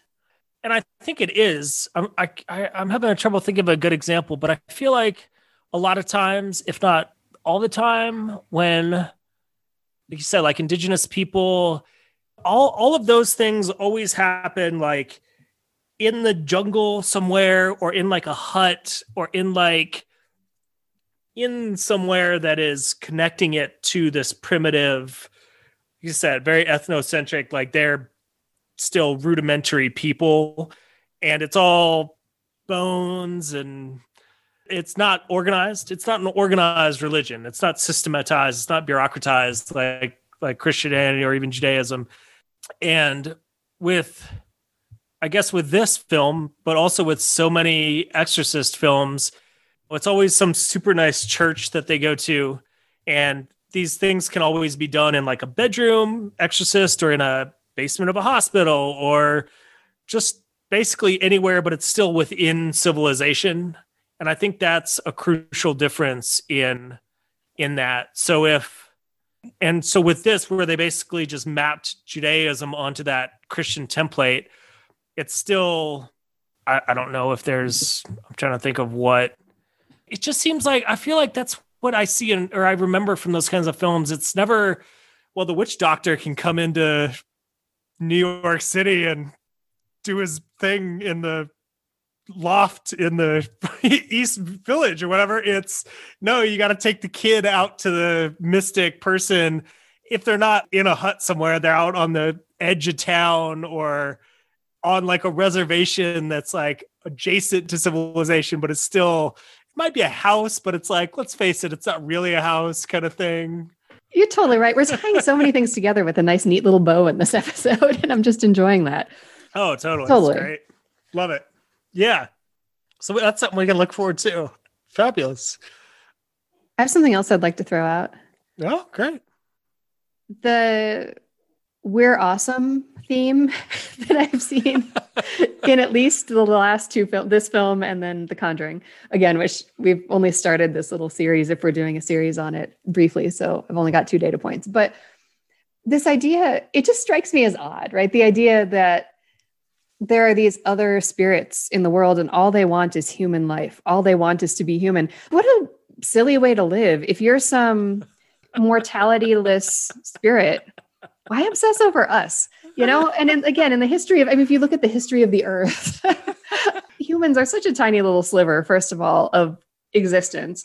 And then you know i mean if you could just have immortality which these things seem to what the heck is the point of trying obsessing spending all of your effort just trying to be a human trying to be like we are and i like to often think of horror films um, i hope this tangent doesn't go too i think i think it's going to come together we'll see when we watched The Shining, follow up to The Shining, Doctor Sleep, I remember arguing this that sometimes I think horror films affirm for us that something that we wish we could have, we can't. So, like, we want to have the ability to, uh, whatever, be connected to people telepathically and see the future or whatever it is that the Shining people have the ability to do. And so we tell stories to ourselves about how, oh, well, there are people who have that, but it's really a terrible thing and it doesn't work out. And like sour grapes, sour grapes, sour grapes. So one, we I think we do that. But in this film, I was thinking, you know, I think we also might tell ourselves stories about why it's better to be like us. It's kind of the same type of thing, right? Might you rather be an immortal spirit? That'd be awesome to not have to have the constraints that humans have. So we make up these stories where there are those things and all they want is to be us because it makes us feel better. You know, the shining one makes us feel better for not having the traits we don't have. And, and maybe i'm saying the exact same thing here. I guess this makes us feel better for not having those traits too because the things who do have those traits just wish and devote their entire existence to having what we have. Aren't we amazing? There's something there. I love that. I think that's fantastic i think it's a great argument and a great point dang it, there was one other, there was something I was going to add to that. Oh, did you ever see Fallen? What is it? Gregory, Gregory Hoblit film with Denzel Washington and John Goodman. I don't know. I think the demon in that at some point jumps to an animal. And I just think that's interesting. Oh, that is interesting, right? Because it would parallel this whole like like are we special and we're so wonderful or not? But that's the only film I can think of where that's the only film I can think of where a spirit or demon or whatever it is takes over or embodies uh, whatever the word is occupies the body of a of a non human animal. That's interesting. Did it want was it trying to get to a human? It uh it's a great film. Don't remember? Maybe? I think it I don't yeah, I think it was. Uh, well, big big spoilers for Fallen. I think it was a a spirit that would move between bodies to stay alive, and at some point, the strategy that Denzel uses is he's going to take take the person who I think he takes himself. I can't remember exactly. Anyway, he isolates so there isn't because the body can only or the spirit can only live without a body for so long. So he goes out into the middle of nowhere, and I think he kills himself. And then I think the last shot of the film is you see this wolf or this dog like shiver or like shift or something. So we know that all his strategizing to get this demon out in the middle of nowhere was naive because it could live in a different body, not just a person. That could be like a child's play kind of situation where, right, he's in the doll, but he doesn't really want to be in the doll. It's like a path be. to a human. It's still a non. I mean, a doll. If we're gonna say a doll is anthrop- anthropomorphic, it's still a Oh, true. I'm just saying. I, I, Yeah. Just saying that. I'm actually, I guess, I'm more arguing for your point. It's the only only occasion at any point in any film that I can think of where where that happens, and uh, and I think it's interesting, like you're saying that that yes, we are we are awesome. So of course, no matter what, uh, possession, a demon, or whatever would seek out a person and not a wolf or a Just know. live its own life. right. I mean, it's out there doing whatever. Can't it find fulfillment without? well, it was caught up. It was stuck in a box. So okay, so we've got we've got the we're awesome, but we've got the corollary then of xenophobia, which was way stronger in uh, The Conjuring. yeah, I mean, explicitly stated like, oh, they're not like us. They've never walked the earth in human form. Definitely not human, you know, but they want to be, but they're not. right. But in this film, I saw little threads of that too, which I just I want to throw these on the table because this will be fun to look at more films like this and see if it's a common common theme. Subtle, but like the when the demon starts speaking another language, right? They're they're just things that make it seem other. And that was the biggest piece that stuck out to me in this film was when it was speaking, I don't know, whatever language it was speaking, that that's scary because we're afraid of things that aren't like us. And the teeth, I almost want to drag the teeth into that. And I don't know if that's a possibility or not. But the the girl who got possessed had the messed up teeth, and the other one fixed her teeth. And so it could be something That's about. I don't know what. You know, there was all this commentary, and I think the new guy was a dentist, and dad didn't want the dentist in his daughter's mouths, and blah, blah, blah. There was all of that. But so I don't know if it was like that she didn't go to the new boyfriend and let him do something to her. And that was like more of her distance from the new boyfriend, or if there was something there about, I don't want to go so far as to say deformity with her teeth, but just like the person being targeted I don't know, having some sort of something that might be seen as an imperfection or I don't know, other again. Tell, tell me that again. But what, what's our takeaway from that? I'm not I'm not sure. I mean, it could be a corollary between like the new guy was a dentist. And so it could be that the daughter who was accepting of the separation let the dentist work on her teeth and you know, she's just moving on and it's fine and the other daughter who was like resistant to having the dentist in her life is also the one who gets possessed and the possession sort of represents again anger toward the breakup of the marriage. But there could have been something there at first, I guess, when I didn't know that was the nuclear family argument it was going to make. I was just wondering if there was something there about, you know, again, in the who gets possessed box, right? Who we see women, children. Could there be something about imperfection or, you know, just something, Hmm. some piece of that that's relevant? I don't know. Maybe it's just in service of the nuclear family argument. We don't really know anything else about Emily, right? We learned Hannah's got her dance team, but Emily, we don't learn anything about her, do we? No, that's interesting. You're right. Because I was trying to think if there was anything else about her that would be considered, like you say, like kind of an imperfection or or something. I don't think we really have that. I think what you said about the teeth and the uh, it being symbolic and it just works very well with the boyfriend being the dentist. I think all that's great, and I think that's probably a sufficient explanation. It was just a not just it was a nice, good symbolic additional alignment between distinguishing the points of the daughters in terms of acceptance of the separation and divorce and acceptance of the new boyfriend and it further reinforced the those relationships. I mean, I think that's really solid. I don't see an additional I don't know I, I don't I don't recall any additional aspects that would contribute to that, but I think contribute to what you're saying about a, a further kind of an imperfection argument. So do you have any other threads? I was just going to show I'm looking up Dybbuk on Wikipedia and so the Dybbuk popularized the concept in literary circles. Earlier accounts of possession were of demonic possession rather than that by ghosts. These accounts advocated orthodoxy among the populace as a preventative measure. So, what I take from that is that the Dybbuk was used as a as exactly what we're saying it was used in this film. It was maintain your orthodoxy of your religious beliefs in order to avoid the the demon, the the Dybbuk, and and that's exactly what this film is arguing. And I th- I just think that's further in support of what our interpretation is here. And then I just have to say I find this really interesting generally, which is there are other forms of soul transmigration in Jewish mythology.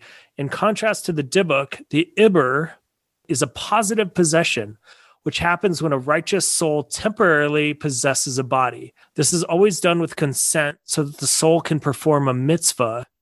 Mitzvah refers to a commandment commanded by God to be performed as a religious duty.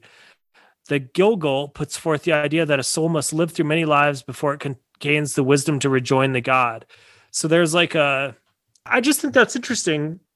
I've just never heard that. It's just a very interesting idea to me that there could be like a, I mean, that would be a great satire movie, right? Of, oh, Donna's possessed, but she's doing the dishes and excelling at school. So, eh, we'll figure we'll just let it slide. That's awesome. that's just interesting. I, I you know, I, always, I find that super interesting about Japanese culture too. They have the yokai, who are uh, kind of spirits, and there's many, many of them, and they're kind of generally mischievous, but some of them are very positive and helpful. So it's it's not all just an evil. I mean, I know there's angels in in Christianity, but it's not Christianity is still so binary. And my understanding of the yokai is they're a full, I mean, there's lots of them. So there's some that are, they're just very much more complex. They might just, I, they might be doing all kinds of different things. It's not just, oh, these are good, good ones and these are bad ones.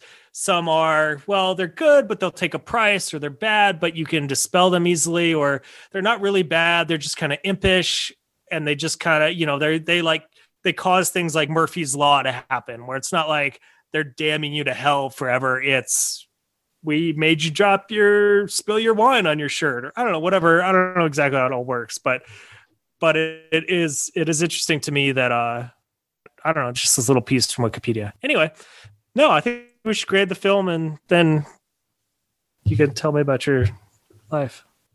Okay, and I I just want to say on your first point about the whole idea of what the Dybbuk was used for, paralleling our arguments here. Yes. Also, though, The Conjuring was worse. I'll still say that on a lot of criteria, The Conjuring was much stronger in that regard. And so, yes, even though that does hold here, it holds so much more in The Conjuring where the family is explicitly told like well maybe you should have gone to church more you know so again just some points of contrast where this film was not as like that as the conjuring was yeah that's absolutely yeah because at the end the rabbi's like okay see ya. By the way there's no right there's no we'll expect you to see we'll expect to see you at, at, temple saturday night or i don't remember exactly what happened in in the conjuring but yes you're right. In the conjuring it was very much like should have got your kids baptized. Should have gone to church. Should have had a cross up on your wall or whatever it was. Yeah yeah um, and here we don't even know if the family is totally. jewish we don't care at the end like the solution was to get the nuclear family back together. But if it if this argues, yeah, totally.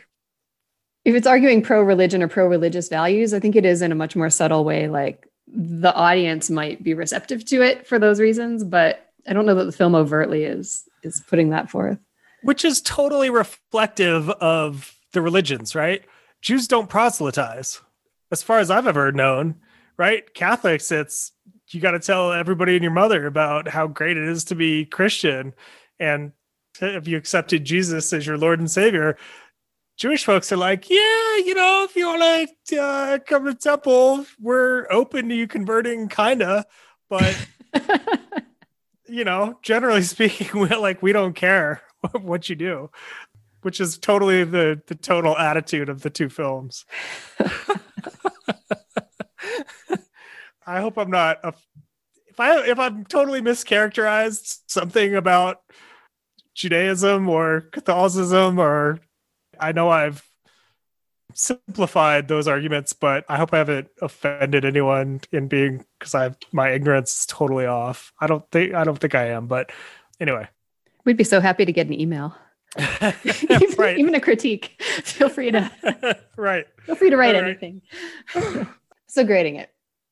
One thing I want to say before I grade it is just that I've probably said this already, but I'm going to say it again because I think there are probably people who listen who are listening who would like to hear it, and I just for my own sake would like to say it again. That argument about you should stay together for the sake of the children hurts. And as someone who is sitting in that position and has to face that argument constantly, it's really painful and it hasn't you know i can i can sit outside of all of this and i can critique these films or talk about the messaging or talk about what i think is right. But on a personal level i still feel the weight of that constantly. And it's hard even in like the context of this conversation to talk about these things and say oh well i don't think that's the right argument to make. And here are the reasons why i don't think it works. And you can't just tell people to suck it up and be you know content in this relationship if they're not because that's going to cause other problems and all of those things but the whole time I'm arguing that demonizing that is a problem and showing that it's going to have terrible effects on the children, that's like a bad argument to be putting out there.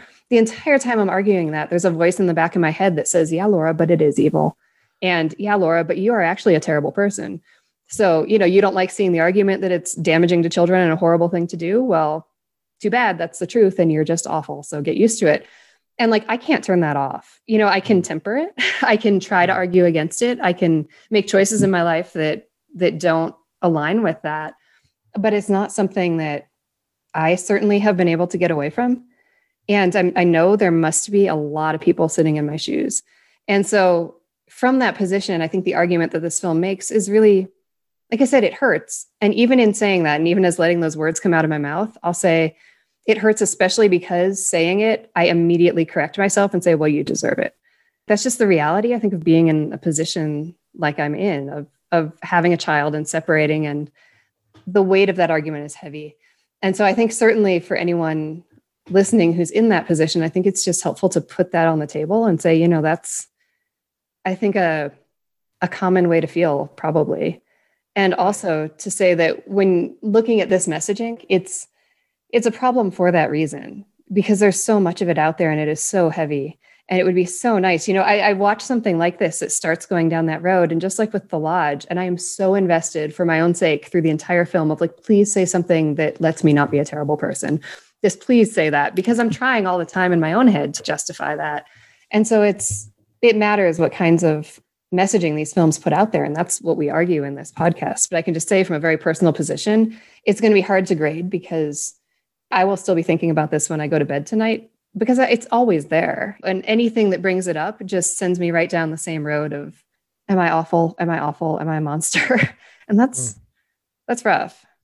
Yes. And and so when we grade the film, dear listeners, we evaluate exactly these kinds of things. What are what are the larger messages? What kind of what kind of representation of people and ideas and values are integrated into the film overtly or covertly? And after we've done what done our best to to suss out how all of how all of that plays out in the film, we we tried to take a step back and give a broad overview of what we think the film contributes positively and negatively to to all of that discussion.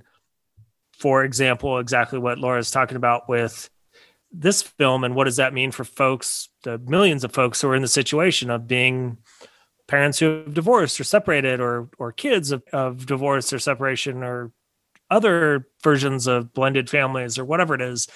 Um, and so it isn't so much about entertainment value, though we do consider that as it pertains to how that intersects with the messaging that exists in the film. And does that mean you want to grade me, me to grade first, Laura, or does that mean you want to just offer that kind of uh, context and then give your own get and then give your your evaluation? Yeah, maybe you can grade first. I, I think I just wanted to throw that out there because it yeah, because it feels so personal. And and it's it feels so personal that it's hard actually for me to disentangle that. Like it's it's hard for me to disentangle my own guilt from my assessment of the film. Mm. Because if I grade the film down for making an argument I don't want to hear, part of me says, well, you're just being biased, Laura, because you don't want to realize that you're an awful person. And and I feel like I should just say that because again, that's exactly what we're talking about here is all of this type of sort of covert societal messaging and how that gets in you. And it would be very easy for me to look at someone else in these shoes and say, oh my gosh, don't feel that way. And you should, you know, but it's hard when it's yourself. Sure. So yeah, you go first and then I'll I'll try to nuance well, you, how you grade it. I mean, I can't help but be influenced by what you're saying, and that's fine. I can't help but be influenced by what you're saying, and I'm still going to go with this, which is I hear what you're saying.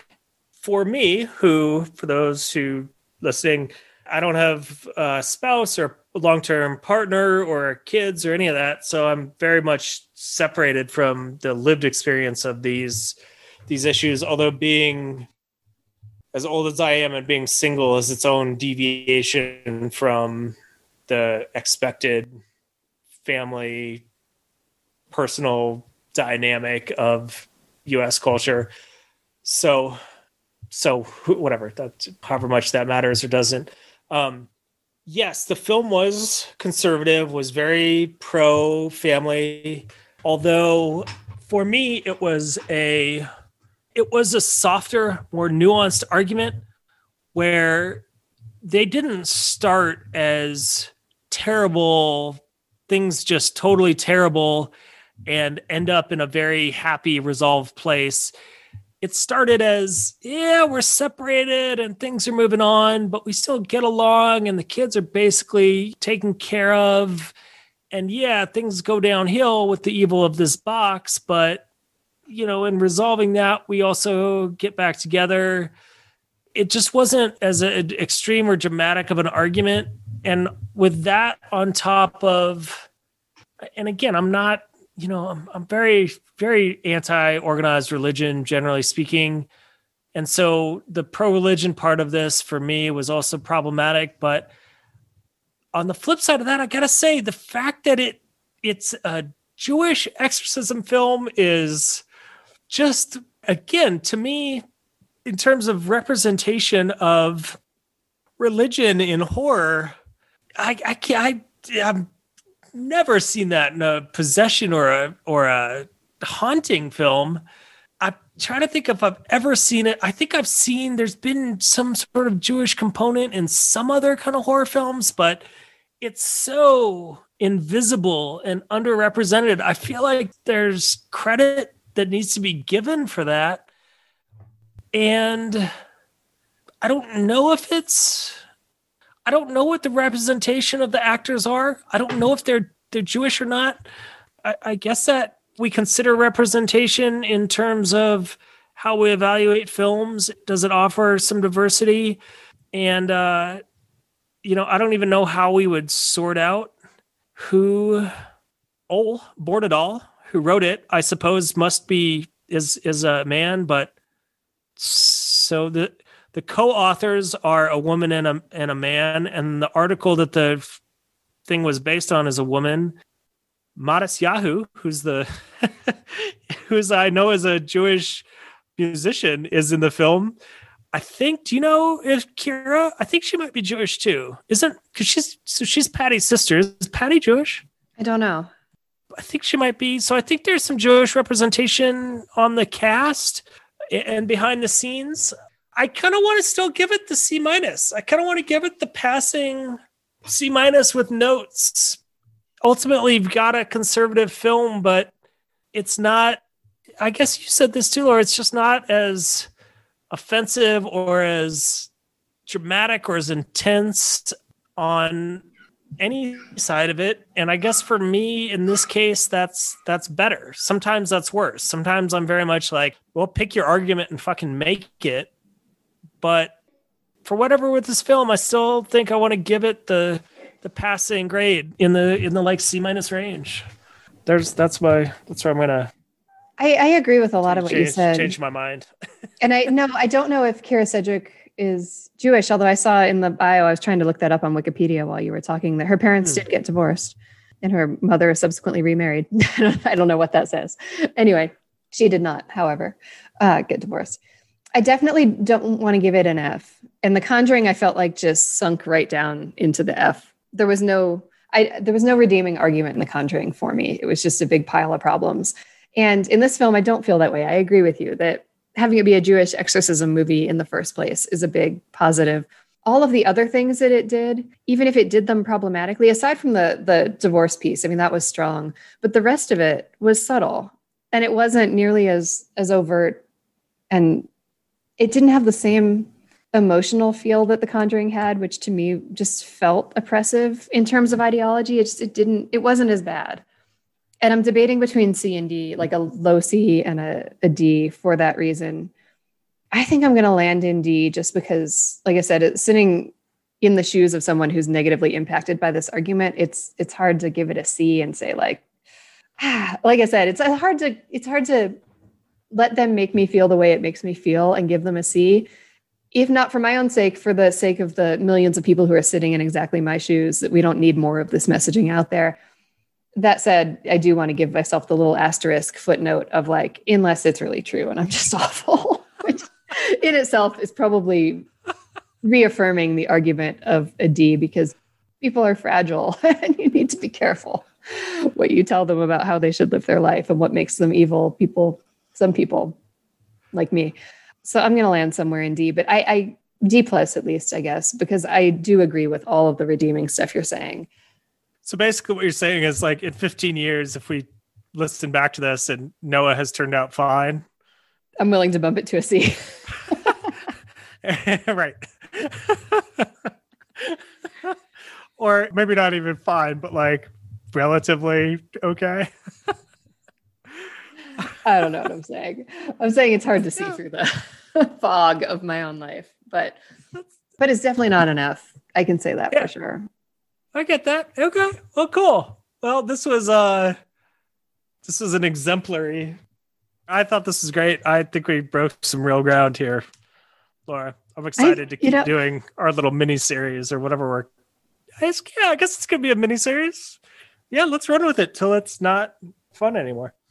I totally agree. And and now I want to second guess myself a tiny little bit and say the fact that the parents actually could have been happy at the end.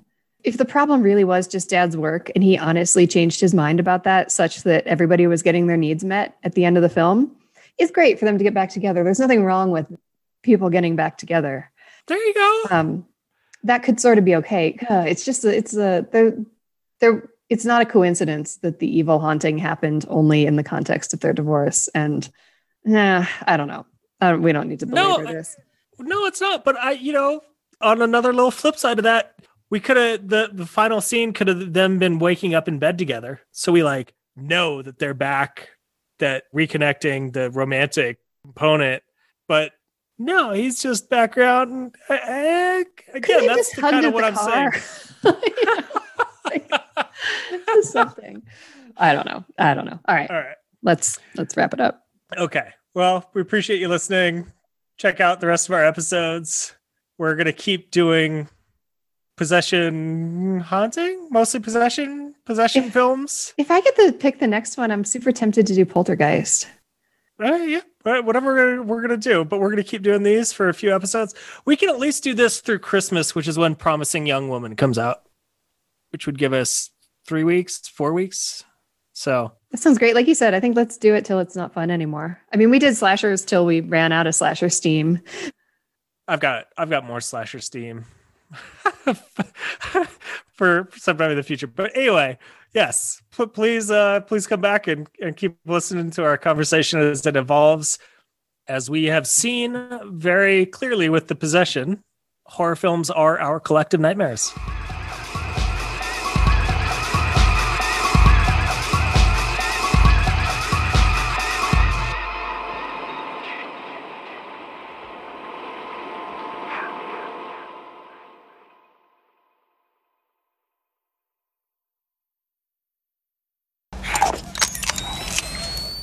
And the synopsis from IMDb is a young girl buys an antique box at a yard sale, unaware that inside lives a malicious ancient spirit. Uh, the girl's father teams with his ex-wife. I'm, I'm, trying, I'm trying to figure out a way to say that without a spoiler. The girl's separated parents negotiate what to do with the with their possessed kid. I, I, that might be marginally better. I, I just didn't want to give away. I mean, the the end the curse. Oh, to find a way to end the curse. I guess it doesn't tell us that the curse was actually ended. That would be a fun way to see it. So girls separated parents get back together to end the curse because getting divorced is horrible. exactly. Uh, so yeah, rather than divorce ourselves from the film, we're going to collaborate to discuss the film for you all. I think somehow we have to end up in bed together at the end of that metaphor, Marshall. There's like no way around that. We didn't. they didn't end up in bed. We don't have to end up in bed. We can just end up in the kitchen together. you want some shirtless orange juice out of my fridge? Uh, I think that was pretty good. Was that too close to the bone? My little segue there. oh yeah, okay. I fucking just spilled my coffee, Laura. I'm sorry. Hold on. I got- I'm just googling Night Watch because you're cleaning up your coffee, and I see that it is. It's a 1997. Hold on, hold on, my headphones on. Okay, something about not watch. I'm googling Night Walks, Night Watch while you were cleaning up your coffee, Oh, and I see that it's a 1997 American remake of a 1994 Danish. Did I see that right? Uh, now I lost the country. Danish film, and the the Danish film had such success that they paid for an American remake. Maybe we should watch the 1994 film. yes, we can definitely put that on the schedule. Oh yeah, Nattevagten. Written and directed by the same person, so that's kind of interesting. You you still don't use Gmail, is that right? I use Gmail. Also, uh, uh, Oh. Hello. this was a good one. I'm excited about this. That was a good pick. Yeah, it turned out. Yeah, you know, I was very on the fence about it. I, I think I was more on the fence about it because I have. There was another because it, it wasn't the film I was looking for. That's really the only reason I was on the fence about it. There's some film that came out around this time, and I think that this actually works in. Well, it works into the collective nightmares theory because in this span from like 2005 to like 2013 there is what did we watch last week? What did we watch last week? The Conjuring.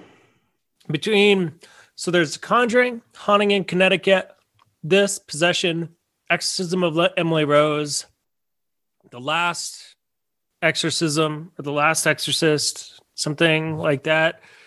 There's this whole little mini wave of insidious and i don't know mean those movies the right there's all those movies are popular but it seemed like there there's a, a real little burst little mini genre burst That's interesting. I didn't realize that, but now that you say that, it seems right. Has it not continued since then? And I don't think so. I'm just going from TasteDive, which is where I was trying to find this all. Let me look up. I think Insidious was first. And th- I mean, that could be the. No, Insidious wasn't first. I was going to say, though, that could have all been inspired by the success of Insidious, but it wasn't. Insidious is 2010. So let's see. Sinister 2012. I didn't even name that one yet. Conjuring's 13. Uninvited is 2009, which I didn't mention either. Exorcism of Emily Rose 2005. Possession 2012. Devil 2010. Oh, Paranormal Activity was 2007. Well, still, that Emily Rose was before that. Paranormal Activity could have sparked it because it was because that that was another like highest grossing or highest return on investment film ever. It was one of them for for quite a while. An American Haunting, 2005. Grudge reboots were, well, Grudge 2 was 2006. Uh, yada, yada, yada. Last Exorcism, 2010. No, I don't see, it certainly hasn't continued like that era. I mean, I'm looking at this is all these recommended based on that. And the only ones that have really I think the latest here I'm seeing is about 2012 13, except for sequels. Insidious 3 comes out 15, Conjuring 2 comes out 2016, Annabelle's 2014. So the there's some that move into the mid teens, but those are all sequels to, you know, they're they're not all the rest of these are new. So yeah, there's a little there's a little burst. I mean, there's an occasional there's one here I've never even heard of, Veronica uh, 2017, but there's nothing else that has continued like that. So that's interesting. So we got, I guess we uh, we can think about why. Looks like yeah, like 2000, I guess late aughts, early teens. Drag Me to Hell 2009. These are all why that reemerged at that time. That's interesting but yeah, so anyway, uh, the, the, only reason I was skeptical or I was waffling, wavering, same thing on this film is I have a memory of one of those films at that time that was also scary. That was also legitimately scary. I remember being scared, but it was it was just not this film and I can't seem to figure out what it was and I I only have pieces in my head, but it was like a was a very sepia toned. It was like a gold. It was a much warmer color t- color grading, at least for part of the film, and it was definitely involved some sort of. It involved visiting a university, but it was not. It was not like this. It was like a. I don't know an old university. Maybe it ha- maybe it was happening in a couple different time periods. Whatever. I don't know. I'll keep looking for it. But again, that was I think the only real reason I I balked at or I started to hesitate about this film. Um, there were definitely, and then yeah, and then I was thinking about it, and I was also worried about time with you, and I was like, okay, let's. uh I think there's enough to talk about this, and and then you ended up being later, so we could have switched. But long story short, I think this worked. So I think it was super fun, and I'm really glad you picked it because it has a ton of points of contrast compared yeah. to The Conjuring. And yeah, oh yeah, it's I, there are a million things I'd like to talk about with it, but since you chose it, you want to jump in first? Sure, I can. Um, I mm, I don't even know if I must have watched it before. I definitely watched it before. The first thing that I noticed that it took me a disappointingly long time to realize is this is the first and only exorcism film I can think of that is Jewish, that is based on Judaism and not Catholicism and the Pope and the Vatican's got to approve shit. And we got our book that somehow, I don't know if it's a real book or not, that every exorcist movie has. That's the how to exercise, or at least has a chapter about it or whatever. And Did then, you choose it based on that? Did you know that when you selected it? No, I didn't. I just knew that there was, like I said, I, I had this memory of one of these films in addition to The Conjuring being exceptional. I wonder the irony maybe maybe that film was insidious.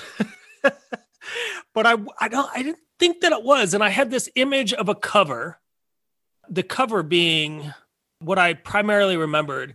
And so I went looking for that. And um, so this is the covering of the haunting in Connecticut with the what have you coming out of the face. And this is the cover of one of this something like this is what I remember the cover being of whatever this movie is that I may have just conjured up out of my brain, but might actually exist somewhere.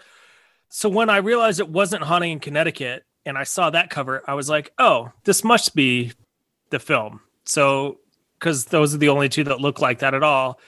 And this is made by a uh, this is made by a person who directed a couple of other interesting films, or at least things I've noted I've heard of as notable. Mostly Night Watch, which is so anyway. That's that was it, and I was like, okay, that was the whole thing. And then I watched half of half an hour of it, and I was like, I don't know if this is actually the film. But now I'm half an hour in, and this is kind of interesting, and I do kind of remember this, so I guess we're gonna go with it. Oh, and then the, and and I was on the fence. I mean, and then I started thinking about it, or I slept on it, you know. And I, when you or I messaged you this morning, and I was like, no, there is enough because we've got family stuff again, and we've got gender stuff again, and we've got, and then on top of that, the whole just the fact again that it's a, a, a Judaism based exorcism film. I was like, all right, fuck it, let's do it. You know. This is great. There's so much here to dig into. And I just want to say, I completely forgot that Night Watch existed until you said that.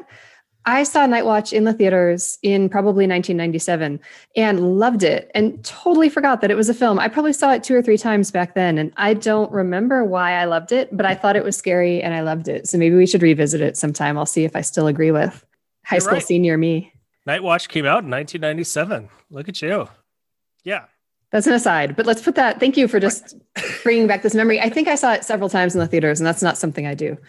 Oh yeah. Okay. Uh, I deliberate by the film, but uh, maybe it was.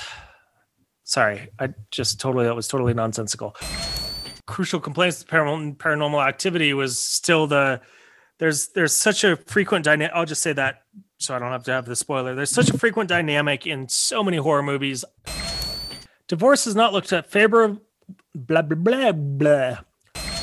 Let's have uh y'all your let's put your doodads and or you're not your doodads, your gizmos and measurements and photos